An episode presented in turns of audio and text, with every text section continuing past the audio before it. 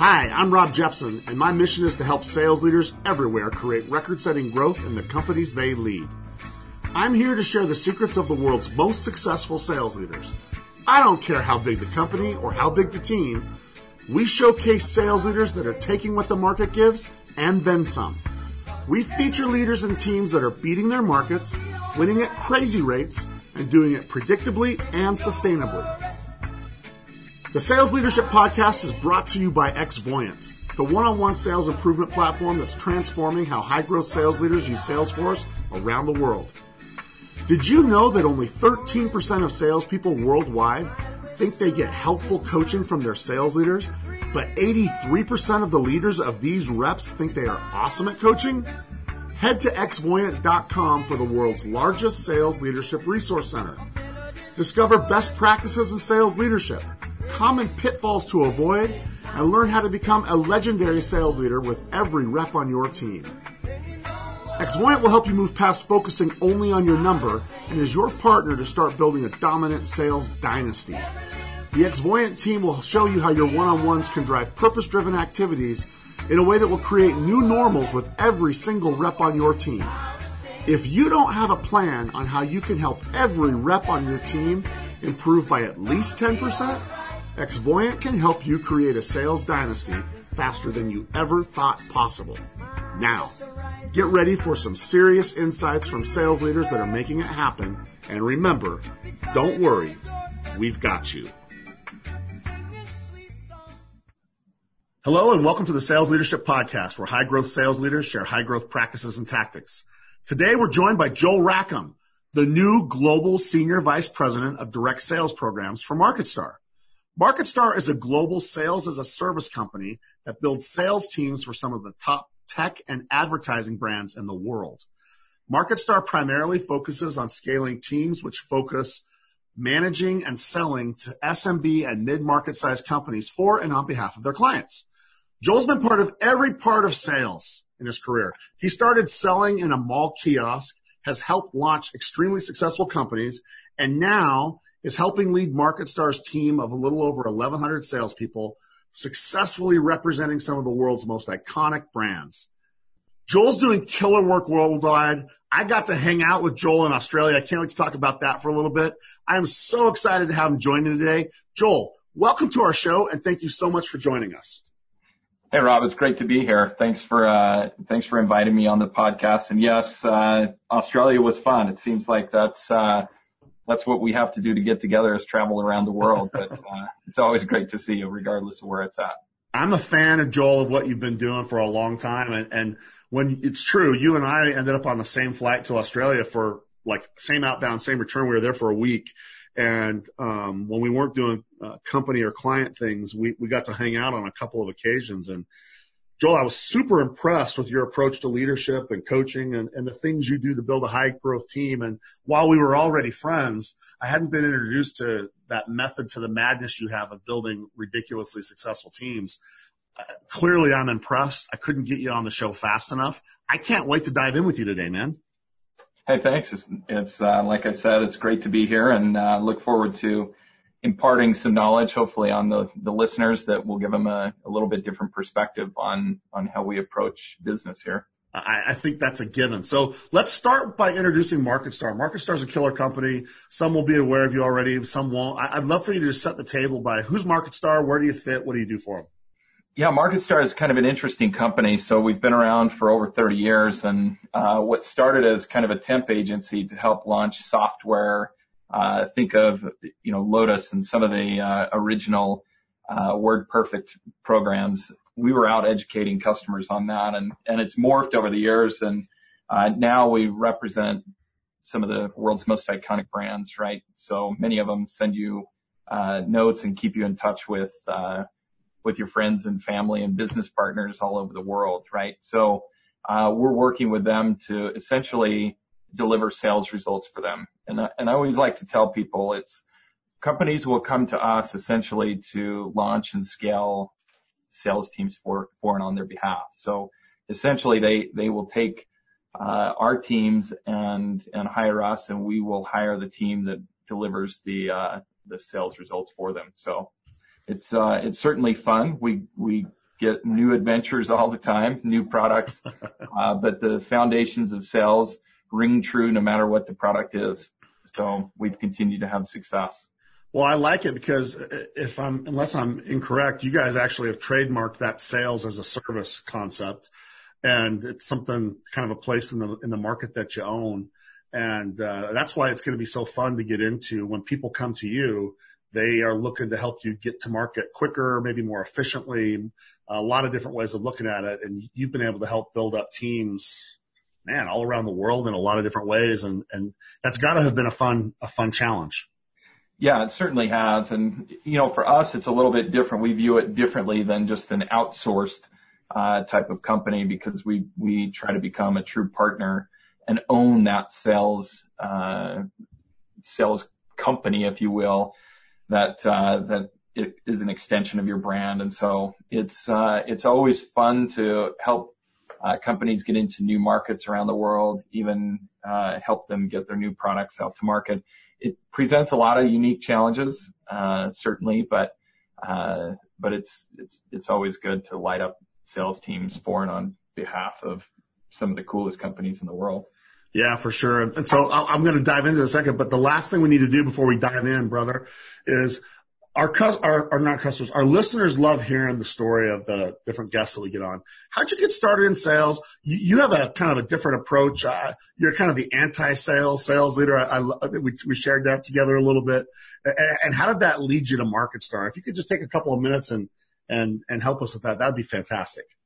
Yeah, it's pretty fun. So professionally, I was actually trained in finance and, uh, with a, focus to either be an attorney or work on Wall Street. I had no uh, no intentions of leading sales teams, and uh, truth be told, out of desperation, uh, in 9/11 hit, and I needed to support my family, so I went and worked in a mall cart kiosk just to make enough to get me through graduation, and then uh, we would figure it out from there. My my wife and I, of course, and uh, I had a little guy to take care of, and uh, it turns out the mall cart kiosk taught me some very sound principles uh, that I still actually use today. So really, uh, yeah, it was uh, it was quite an interesting experience that I still talk about.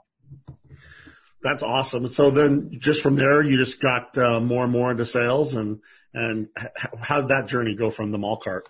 Yeah, so it was interesting. Uh, early on, I I, uh, I you would call me a little OCD, right? So uh, I figured out that um, when you have tight operations and then you build frameworks for people to follow, uh, that not not just you will have success, but your your entire team will have success uh, if you set clear expectations, have a good framework, and you're operationally sound. And so what ended up happening actually is uh, at about the eight month mark of work, working in uh, from mall cart to regional sales manager, uh, I had turned around two or three regions and they made me a vice president at uh, the ripe age of I think 24. Uh, so I, uh, I I went from there and um, was involved in some startups and some cool uh, experiences there, and then went back to get an MBA, which I kind of set my sights on uh, achieving that. I was the first graduate in my uh, in my family, and the first one with a graduate degree as well. Congratulations, that's sweet. Yeah, Thanks. So it was uh, it was always a goal of mine, and uh, through there I met uh, an individual named Aaron Hall who just happened to work at MarketStar, and uh, he actually recruited me in as a as a director of strategy, and from there it's kind of kind of history. I uh, have worked in just about every facet of of MarketStar's business now, from strategy to business development uh, to leading global teams, and so that that's kind of the history. Well, congrats on your new on your new uh, promotion. That's a, a big job and a big deal, and and I know you well enough to know it's well deserved and well earned. And and I really want to use that as a launch pad for the rest of the conversation. Um, this awesome opportunity you have to to run what's going on worldwide for the direct selling motion. I think that these lessons from the from the mall cart kiosk, man, it's like this tales from the crypt story. I, I can't wait to hear how that's built a blueprint for what you found makes it so you can scale teams faster, build teams faster, and maybe more important than either of those, how do you accelerate careers in ways that maybe your people that are fortunate enough to work in your organization might not have been able to have happen. Is, is that a fair, like, starting point? Yeah, that's great. Um, and so for me, honestly, Rob, um, I, I have probably a little bit of a non-traditional approach, right?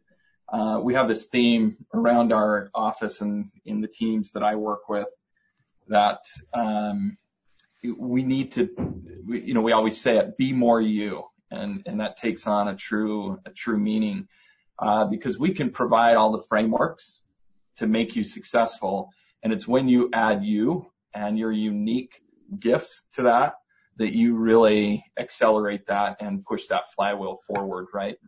Re- referencing back to good to great uh, concept out of there, but yeah. really um, what I look at is I, I make it simple. You have to have the right objective when you make a call, when you make an interaction happen with a, with a future prospect.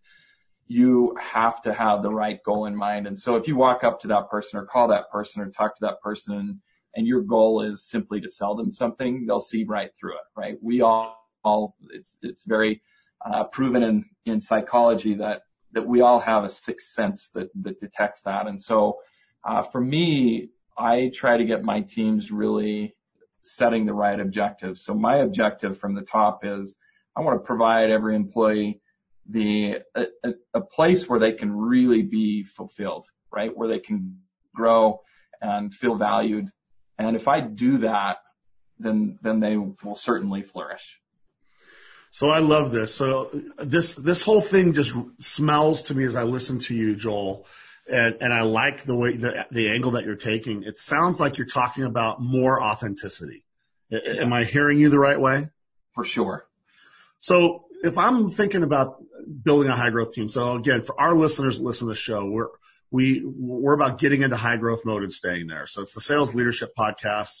We talk mostly to what do sales leaders need to do? And so we have a lot of sales leaders that listen and a lot of sales people that aspire to be sales leaders. If you were going to look at why people come to MarketStar and why uh, they come to you, they're looking for ways to get teams stood up. They're looking to be to market faster, uh, more effective sooner. That's that's part of your value prop. Certainly not all, but part of it. For sure. You're talking about becoming more authentic. What are the top three things, or maybe it's not three? What are some of the things that you have learned if we're going to stand up teams, if we're going to become high growth organization, what are some of the things you got to get right? So for you, it starts with authenticity. So if authenticity is part of it, maybe we'll come back to that, or maybe you can just go a little deeper. How do you get authentic? And then what are some of the other things you got to get right? Yeah. So as you know, you know me well, it wouldn't be three, it would be four. Um, I should have just said that. Yeah. I mean, you got your core you know, four and everything, bro, and I love that about you. you know, it it's uh, you have to keep it simple, right? And and don't overcomplicate things. And so, what what I always find interesting is uh, I'll ask a, a room full of very capable salespeople, very capable executives, what is culture? And if you asked that question and, and took a survey, even those listening to this podcast, you'd get such varied responses. For sure. And so something as simple as culture uh, is so complex. And so for me, one of the one of the magic components, I guess, that that I've added is even something like culture. I've simplified down, and so uh, so it does. It starts with culture. When you want to be authentic, you have to create the culture that that develops that. And so I define culture as there's process and procedure on one side of the equation. And then there's environment, which has really two components to it, uh, which is the physical environment, the things you can touch, feel, smell, see. Uh, and then there's the psychological component, the things that give you hope, the things that make you feel valued, the things that make you feel like you're, you're growing and progressing. And, uh, and so to get those right, you really have to tackle them. And so a lot of times what, what you'll see is, uh, people will bring in, you know, all of these fancy things that desks and, and trees and plants and everything else, and they create this amazing environment, but they haven't gotten the psychological and the process and practice built out. And so they'll mm. quickly find that their attrition is high. People will come in, they're excited to join, and then they never really take off off the ground. And so you can you can actually watch it happen on Glassdoor. You can walk into a, a building that's just beautiful, and you can go to their Glassdoor and and you can see comments. And a lot of times you'll see comments like, "Hey, you know, fancy place, but now they don't take care of their people. Love the environment, but geez, I, I didn't even grow. I'm, I'm worse because I went, th- like, you'll just see these negative comments. And that really is an indication that they focused on the physical component of culture, but didn't have the process and practice or, and therefore the psychological piece is not strong. So for me, it starts with developing the process and practice that will help people feel like they're growing and developing in a way that gives them hope for the future. And then you can mess with the physical portion. So I, I really am deliberate about when I add that physical component in. And if it's already there, then I'm hyper focused on creating the process and practice. So we can talk about the process and practice that, you know, some of the basics that, that I put into place, but I love that, Joel. I, what I love about it is, so most, there's like a few things that we see come up over and over again on our show. Culture is one of them. Um, great leaders are pretty mindful of culture and, and it's not unusual for people to bring it up. What is unusual is I like how you've defined it. I think your breakdown into those two components are really, really meaningful. And, and I also like the order of operations, uh, if I can call it that, of what you think you got to get right first. And have you seen organizations like to what you said, what you saw in Glassdoor, when you get it backwards, can that backfire on you when you get it backwards? Yeah, in fact, um, you know, I, I, won't name any names, but I left an organization for that exact purpose, and and you can actually read their Glassdoor and and see it very poignantly. And even even in our own organization, at times you can you can see some of that come back where we've just done it backwards. And for me, I'm very much um, an operations geek, right? I I love uh, Kaizen and Six Sigma type concepts, yeah. and so what this allows you to do is really break it down into the most impactful. Uh, and, and so when you, when you really kind of graph it out and look at it, what's going to create the most impact, you can only focus on three to four things. And if you focus on the wrong three to four things, the impact will be the inverse of what you're hoping for. And in this case, that's exactly what you get. If you invest too much in the physical environment and haven't invested enough in the process and practice, you actually will diminish the psychological culture. Well, I love the word you used earlier, Joel, and I'm sorry that I'm sitting on this. We're not getting to the others, but I think this is a big enough deal because culture in my mind is like one of those things you're right. You got to get it right. But too often, Joel, I feel like it's that senator's definition of pornography when he said, I can't tell you what it is, but I know it when I see it. You've probably heard that quote, right? yeah. and yeah. same with culture. People say it's hard for me to define it, but I know it when I see it. And you used a word that's like super descriptive to me and super emotional. I want to, I want to talk about that a little bit more. You said culture is about creating hope. Can you like go into that just a little bit more? Cause I, I thought that really caught my attention. Yeah. So kind of going back, if you remember, what is my objective? It's very simple, right? Create an environment where people can flourish, grow, and be fulfilled. Mm. Period. Mm. And if they don't have hope that they can achieve, that they can grow, that they can move forward, you're never going to move forward. It doesn't matter how much you, you put towards them. And, and it really ties into a few of the frameworks that I talked about, um, on our trip, which is, you know, we, we start with the, the fours, right? Four step sales process. Every salesperson, every manager gets that. But, but the next step is where the manager becomes super critical. Uh, and that's the, the four keys to effective coaching. Within that, we teach our managers really how to go through and prepare for a coaching session because their job is to give that rep hope that they can succeed. And so we break down metrics in a way that allows us to be able to move those needles one at a time, right? Very similar to the Xvoyant product where you can identify specifically where somebody can make the most impact. And this isn't a com- commercial for the Xvoyant product, but what I am saying is is the soundness of the concept there is, certainly that. And and when you're getting the right metrics and you're moving the right needles, you give people hope. And if that's your objective, uh, is to ultimately give people hope, then that becomes a critical part of the culture. And so our our coaching methodology is is certainly one of those keys uh, to to the success, right? So it's very simple, right? You go in and you diagnose. You use the numbers to tell you tell tell a story. Again, that's my finance background coming out in me.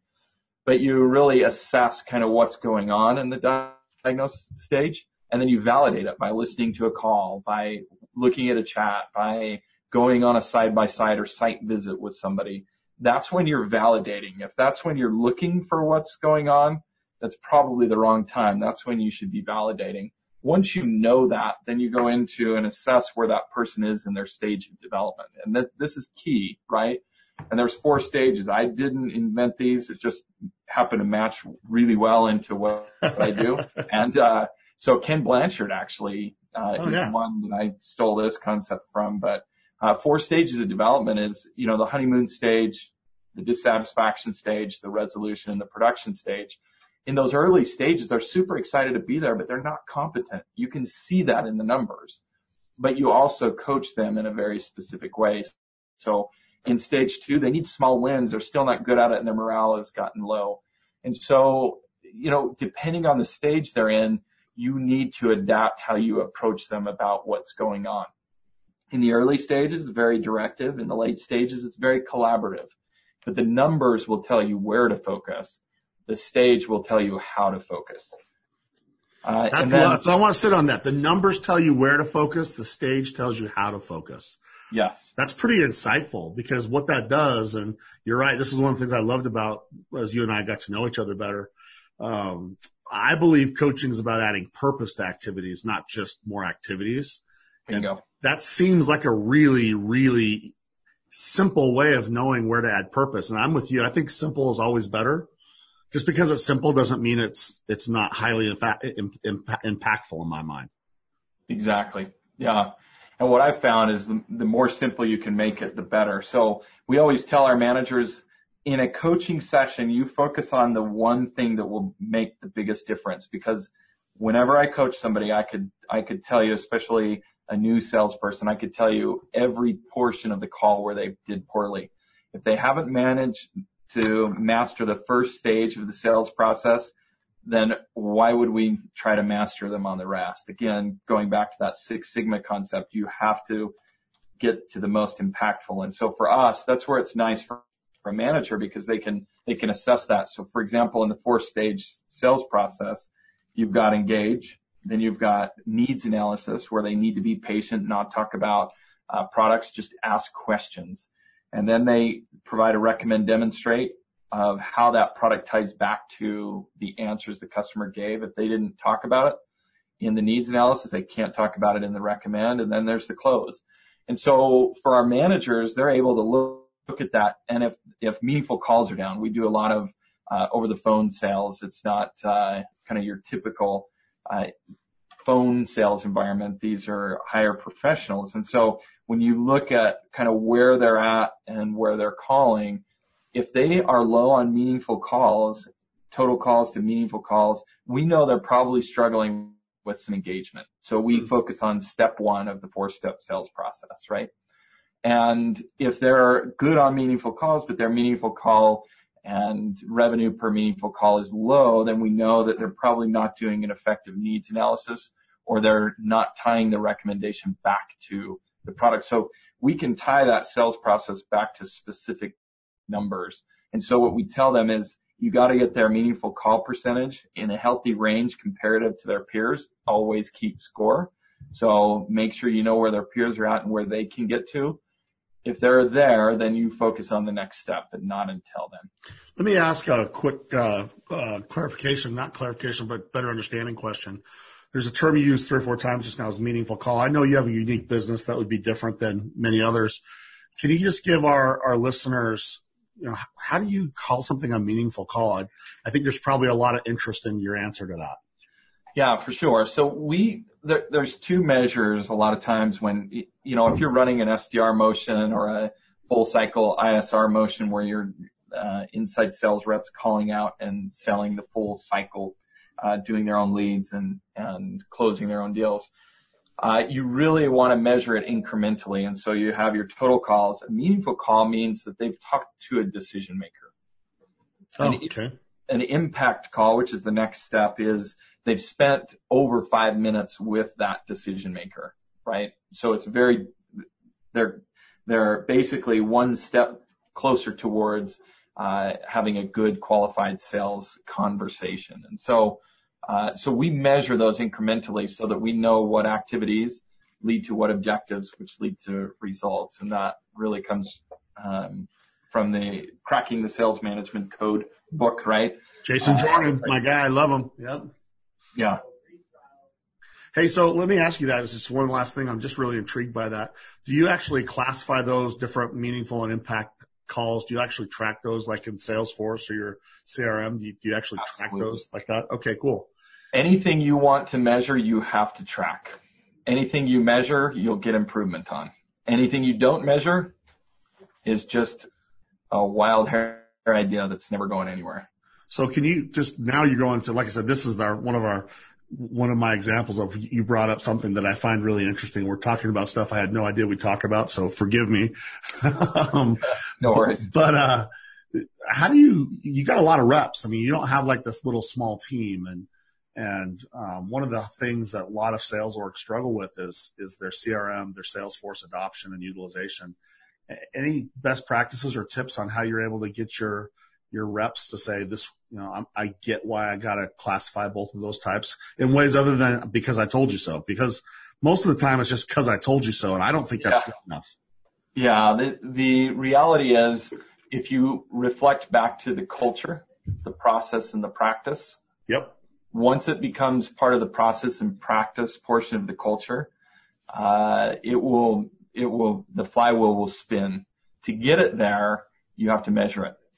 And if I'm measured off my meaningful calls and if they're inspected to ensure that they're meaningful calls, then I will drive those, right? And if the only way to measure those is in Salesforce and that's the only time they count, then that's what's going to that's where they'll show up. Yeah.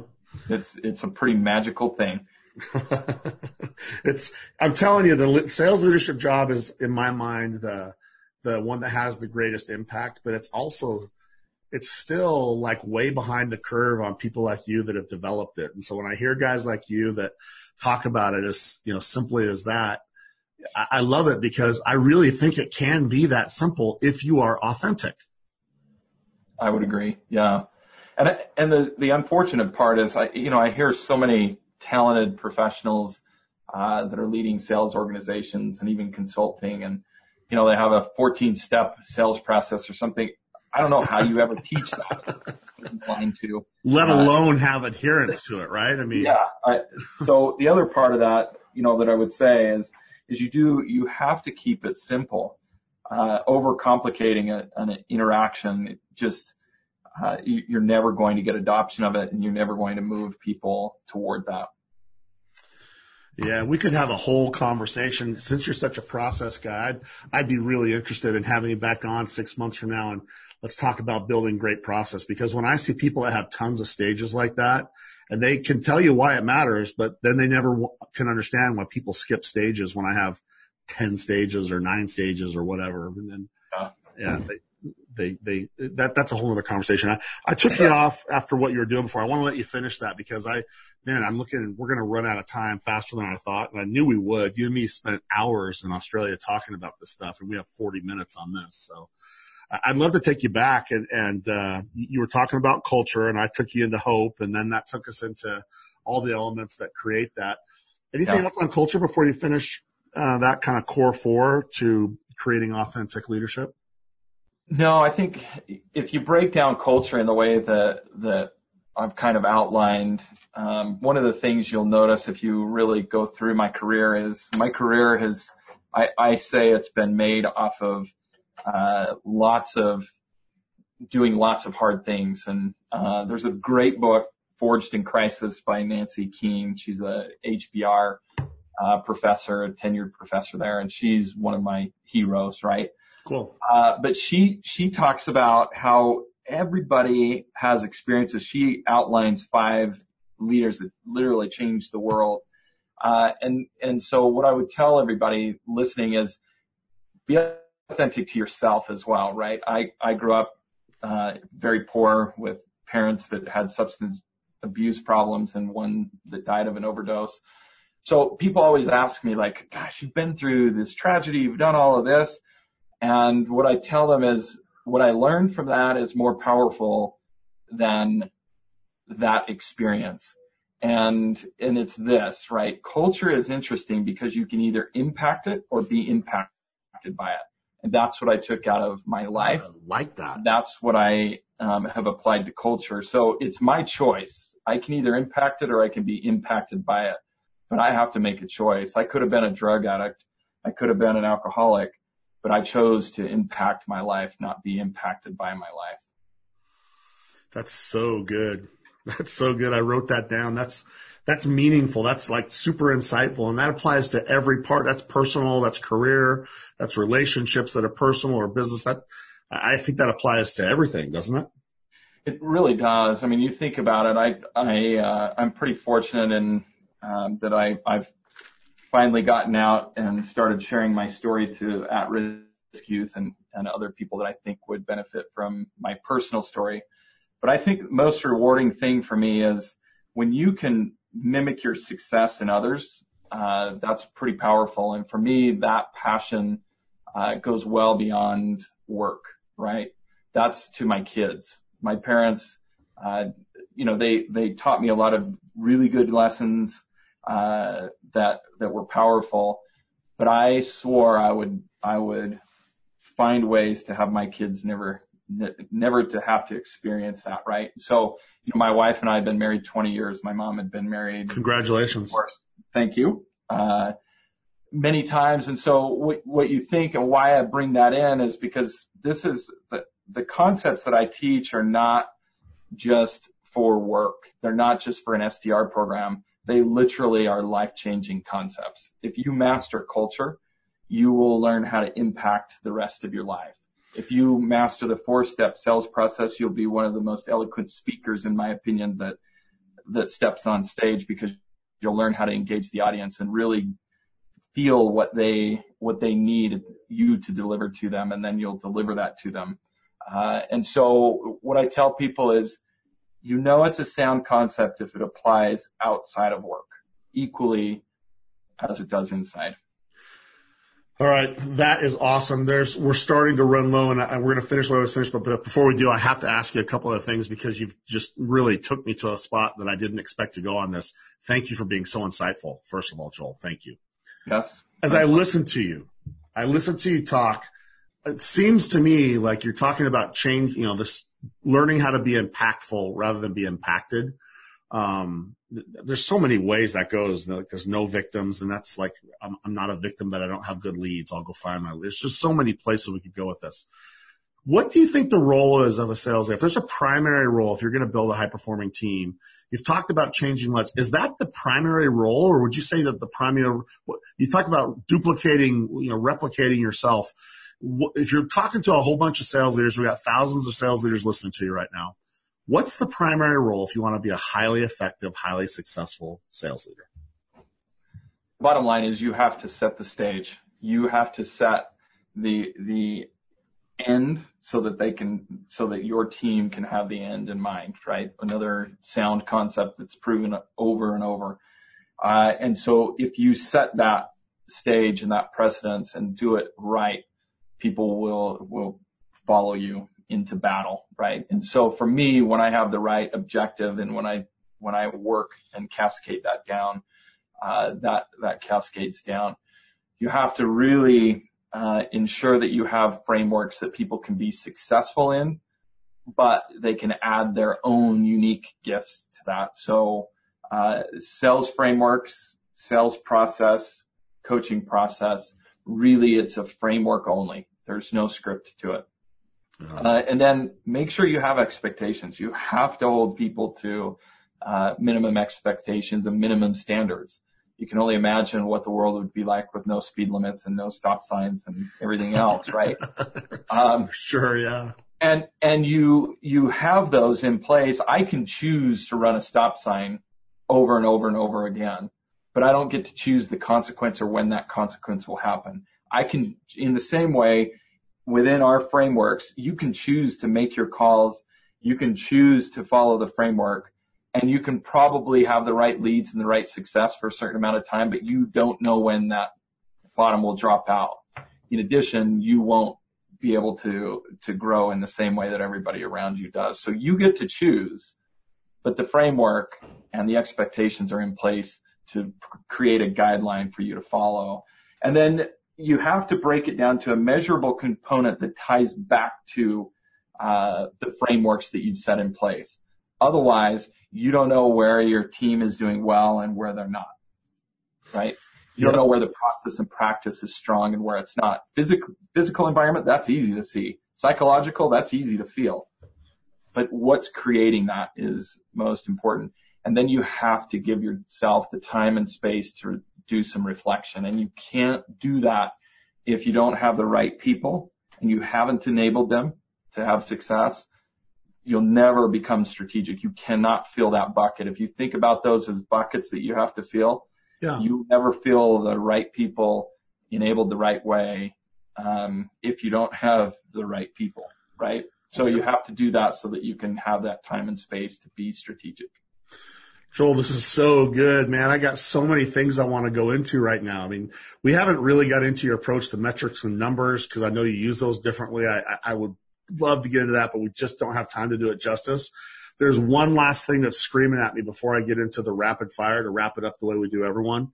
And, and I can't wait to get your answer on this. And I, I, I'm super interested in this one as I listen to your, cause there's one thing that screams at me, Joel, is I listen to you. Like I've had the benefit of sharing some great quality time with you. There's one word that I would use to describe you. It, it is authentic. So for, you know, kudos to you because you're living your brand, right? Um, so here's what I want to know. How do you make those coaching moments? How do you make those times when you're sitting with your reps?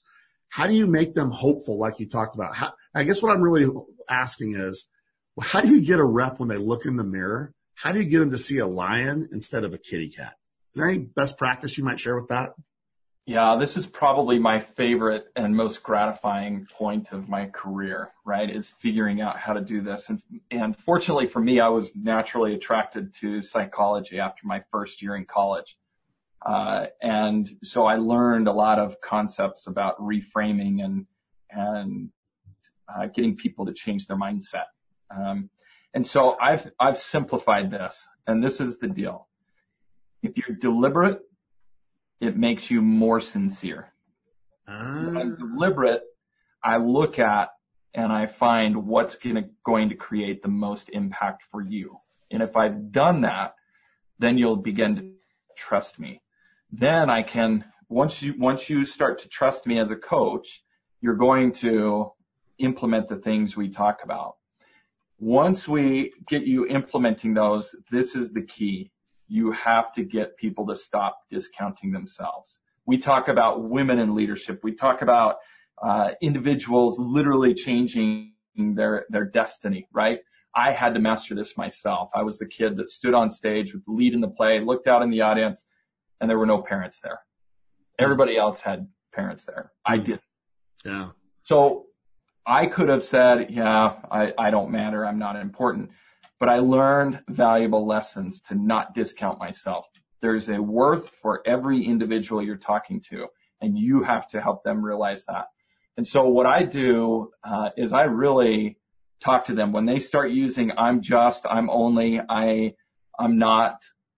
I tell them stop. That's like dropping the f bomb on me and telling me my family sucks.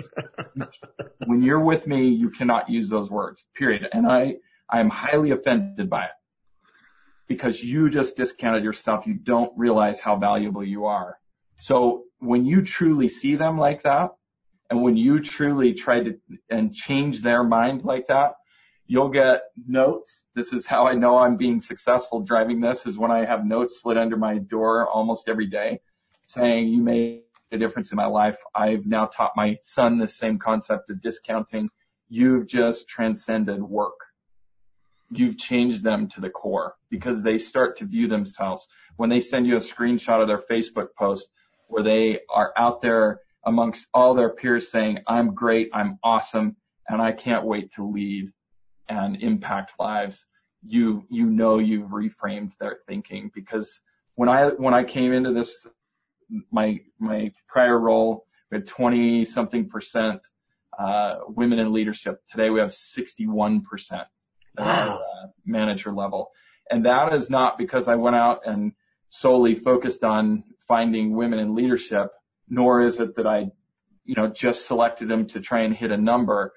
I literally helped my team understand the value of getting people to stop discounting themselves.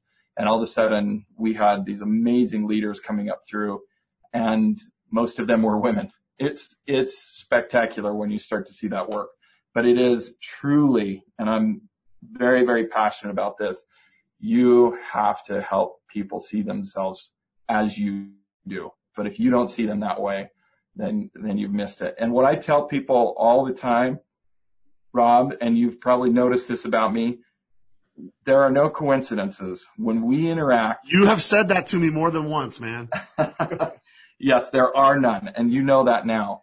Uh, and that I'm serious about that. But every single interaction I have, whether it's on the street, whether it's a waitress, whether it's somebody in my office, I have a gift to give them.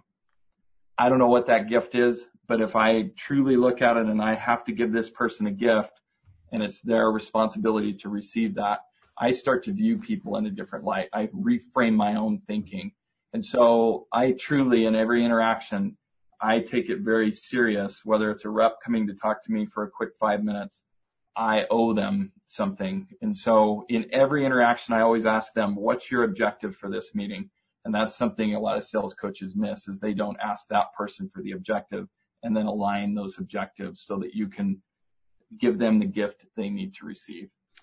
I can't finish better than that, Joel. You, just freaking made my day, dude. This was a this was a killer conversation. You even worked in a question that I didn't think we'd have time to get to. How do you know when you're having impact? I love your idea of receiving notes. That's that's a really really cool thing uh, to be looking for. I, I love this. I I want to finish the way I always do, but this is a terrific blueprint that you just shared a super authentic blueprint. You ready for uh for three quick ones to finish rapid fire like we finished with everyone? Absolutely. I'll try not to talk too much. I want you to. We're fine, man. Everything you're dropping is straight fire, straight gold. So keep it up. Number one. Okay. Um, what's the biggest sales leadership challenge and how do you face it down? I, I hate to use this because it seems cliche, but it's, it's the people, the right people, not just people in general. Um, and it's getting people to see themselves and the value that they bring, the unique value. Uh, and so once you once you do, uh, they will deliver magnificent results. But it's finding those right people.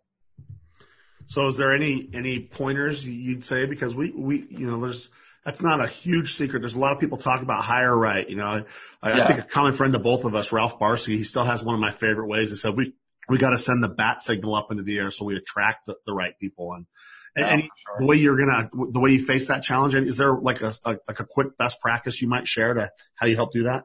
Yeah. So what I look for, um, and, and this would probably be a podcast itself, but, um, I break my team down into a quadrant and I look for our strengths. And so there's operational, there's influential. I draw a quadrant and I list them. Are they operational? Are they influential? Influential being EQ and an understanding of just the people, right? Not, uh, not out there just spitting gift cards out. Uh, operational is sound frameworks, right? Four step sales process type thinking, uh, four keys to effective coaching.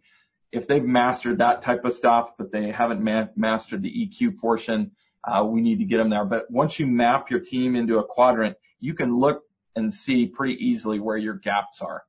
When you've identified the gaps, you hire to those gaps, in my opinion, uh, rather than like looking for a team full of operationally minded folks. That doesn't work. Love it. Good, great answer and a great best practice. Number two, I can't wait to get your one on this one. This is uh, by common uh, common request. Our, our our listeners have asked, "Hey, what's your favorite interview question when you're when you're interviewing reps to build this great team that you're talking about? What's your favorite kind of go-to play to know if you're getting the right person or not? You know, I I found you have to you have to engage the individual that's in your office, right? So you have to ask them things that will get them out of their comfort zone talking about scripted things. And so typically one of my first questions and the question I like to ask uh, is how's your battle? First and foremost is a fun one. But the best one that I ask, I think that really kind of gets gets me into a place I want to be with the candidate is tell me about you, Rob, not your resume. Tell me about you. Love it. Love it. What do you look for in that answer? Is there anything in particular that you look for in the way they answer that, or is it again? Kind of... I look for richness of experience, openness, candid. Right? If if they can't tell me about their personal story and their personal journey, they haven't mapped out how it's impacted them and how it will continue to shape them, and they haven't yet been able to identify their unique gift and therefore they won't see others' unique gifts. So I'm absolutely 100% looking for them to be authentic. Of course you are, because that's uh, your culture, man. A culture of authenticity. I dig it. It's all coming together. The dots connect on you. If we just we keep talking, I, I that's one of the things I like about you, Joel. Is, is it all just makes sense. Last one, number three, uh, this rapid fire. We found that leaders are readers, and it, and it doesn't have to necessarily be pages. It can be audibles, it can be podcasts, it can be blogs, it can be actual books that you're turning pages or or electronic versions. You, have dropped a couple of great ones in Jason Jordan's book, and and then the, the other one that you mentioned uh, sounds really interesting as well. Anything that you would say that a, a leader or someone that aspires to be ought to make sure that they get in their bag of tricks? Right now, I'm on a Forged in Crisis kick by Nancy Koehn. Right. Right. She is incredible, but the way that she breaks down uh, the leaders and how their unique experiences impacted and shaped the future of our world. So one of my favorite people um, is Abraham Lincoln, and the way that she she breaks down his childhood, and you and you see some of those experiences later shaping uh, how he handled the Civil War, and a, a general that was defiant to him uh, really went back to a time when he got jumped by a gang for for uh, lack of a, a better term, but to bring it to modern terms, that experience when he was jumped by this gang really impacted how he handled uh, this future situation that was one of the key turning points of the Civil War. And so we have to have that time to reflect. So that's why right now I'm on a forged in crisis kick.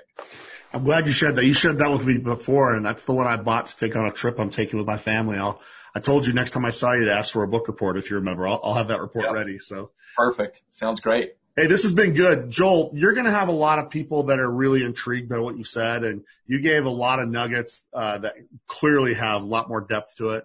If people want to reach out to you, people want to connect to you, people want to give you an electronic version of those notes you talked about, how do people get more of you? How do people get more of MarketStar? How do they continue that conversation? Yeah, they can reach out to me directly, and I can direct them uh, to the appropriate channels, uh, or go on to our info page uh, at marketstar.com. Uh, they can get information there. If they want to reach out to me directly, no problem. Uh, but if they want more information on MarketStar, I would I would certainly get them in touch with the right folks. Joel, this has been amazing. It all started with lessons from the mall cart kiosk. He's now helping build hope for sales reps all around the world in a, in a new global role. Congratulations on this recent promotion. Uh, MarketStar is in great hands uh, with you helping run sales in this in this uh, way. Joel, you've been a terrific guest. You're a great friend. I appreciate the time we've been able to spend together in the past, but especially this uh, opportunity to share some of your insights with our listeners. Thank you so much for joining me, Joel, and happy selling. Thanks so much. Have a great day and good luck, everybody. Hey everyone, welcome to another So What portion of the Sales Leadership Podcast where we break down that interview and we ask ourselves, why did that conversation even matter? Joel's an awesome dude. I, you know, I've, I've had a chance to watch him do his thing. Uh, I'm really excited for him with his new promotion. Uh, he's doing amazing work at MarketStar. And yeah, he's a great salesperson. Yeah, he's a great sales leader. Yeah, he's a super smart dude. And, and yeah, he's good at execution. All those things make for a good sales leader. But I think the thing that jumps out at me is I've gotten to know him firsthand, and you heard it on the interview, is how freaking authentic he is. the end of that interview was just so good when you heard the genuine concern for the people that are on his team of don't discount them. See them in their future state. See them as that next level self. Don't see them as who they are. See them as who they are gonna be. And, and make sure that they have a game plan on how they're gonna get there. And, and you know what? That was a good thing for me to listen to. I, I find myself, uh, writing down a lot of notes and saying, I could do better than that. And, and sometimes we focus so much on quotas and, and um, and the absolute values that we lose track of maybe what's most important, and that's where can we help them get.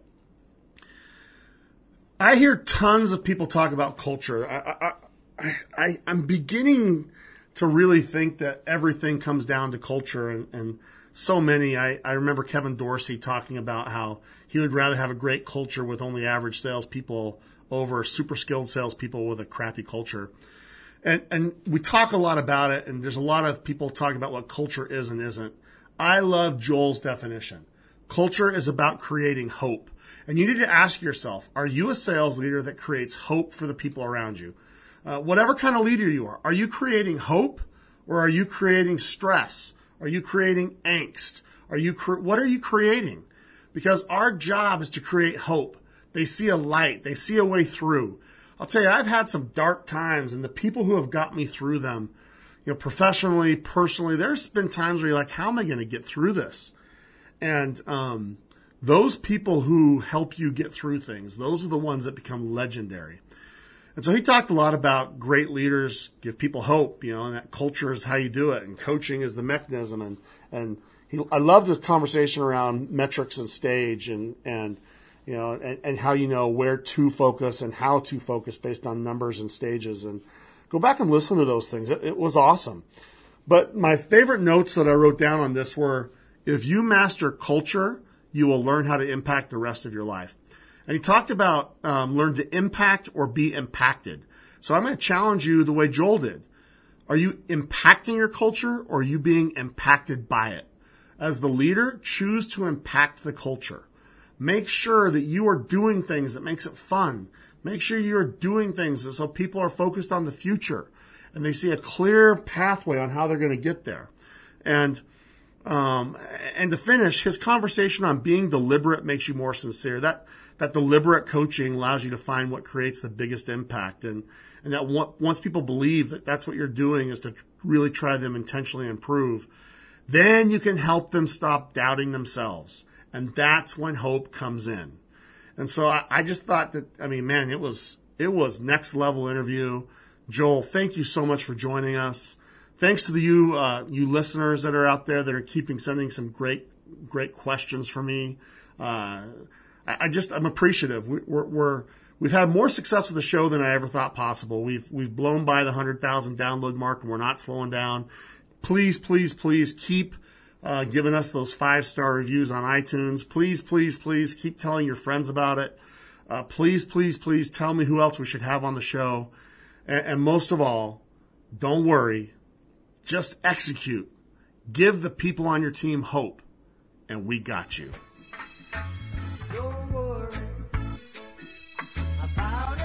Thanks for joining us for the Sales Leadership Podcast, your weekly pipeline to the most successful thought leaders and rainmakers in sales.